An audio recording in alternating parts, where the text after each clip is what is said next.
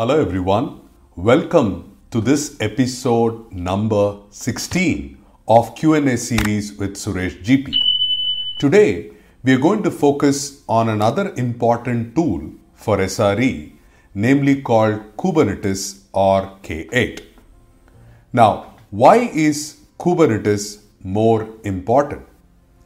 As you would have seen our previous episodes, we talked about containers and workloads.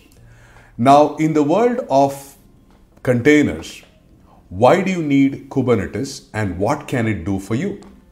As you are aware, containers are a good way to bundle and run your applications. So, in order to, in your production environment, you manage your containers to run the applications and ensure that there is no downtime. So, if a container goes down, another container needs to start. Now, wouldn't that be easier if it was handled by a system? That's how Kubernetes comes to rescue. So, Kubernetes provides you with a framework to run distributed systems resiliently. So, it takes care of scaling and failure of your applications, provides deployment patterns, and more. Now, what are the significant benefits of Kubernetes? Number one, service discovery and load balancing. Kubernetes can expose a container using the DNS name or using the own IP address.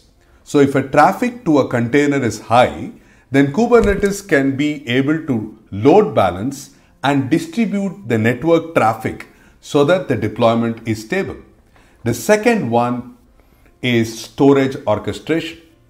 Kubernetes allows you to automatically mount a storage system of your choice, like local storage or public cloud providers. Number three, automated rollouts and rollbacks. For example, you can automate Kubernetes to create new containers for your deployment, remove existing containers, and adopt all the resources to the new container. You can also describe a desired state for your deployable containers using Kubernetes and it can change the actual state to the desired state at a control rate. After third, we talk about fourth one, which is on self-healing.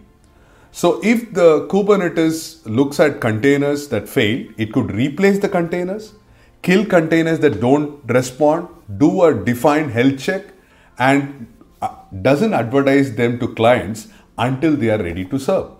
Finally, we talk about secrets and configuration management.